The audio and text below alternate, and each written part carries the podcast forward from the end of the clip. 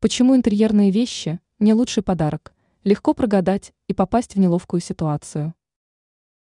Выбор подарков для дома – дело столь же индивидуальное, как выбор обуви, одежды или косметики. Эксперт сетевого издания «Белновости», дизайнер Юлия Тычина предупреждает, без прямого участия владельца жилья очень сложно подобрать предмет, который идеально впишется в существующий интерьер. Предлагаем вам узнать, Какие же вещи не стоит покупать в качестве подарков, чтобы избежать ошибок и неловких ситуаций? Ароматы для дома.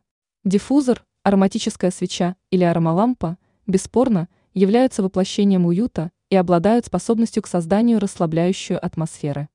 Однако выбор запаха – задача не из легких, ведь у каждого из нас свои предпочтения. Кто-то любит цитрусовые, кто-то – хвойные, а кто-то цветочные запахи. Постельное белье. Комплект постельного белья – это нужный и полезный подарок, и с этим никто не спорит. Но бывает так, что хозяевам важно, чтобы белье сочеталось с интерьером спальни. Неправильный цвет или рисунок могут испортить планы тех, для кого предназначается подарок. Да и с размером угадать получается не всегда. Посуда. Посуду тоже можно включить в список непростых подарков.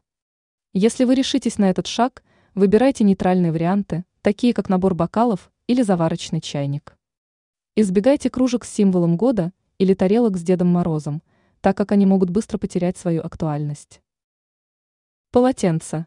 Если вы выберете полотенце ярких цветов или с изображением столовых приборов, они могут не вписаться в минималистичный интерьер кухни. Также не стоит дарить красные банные полотенца человеку, у которого ванная комната зеленого цвета. Лучше выбирать полотенца нейтральных цветов, без узоров и рисунков, чтобы они точно использовались по назначению. Ранее эксперт рассказывала о том, какими должны быть стулья на кухне.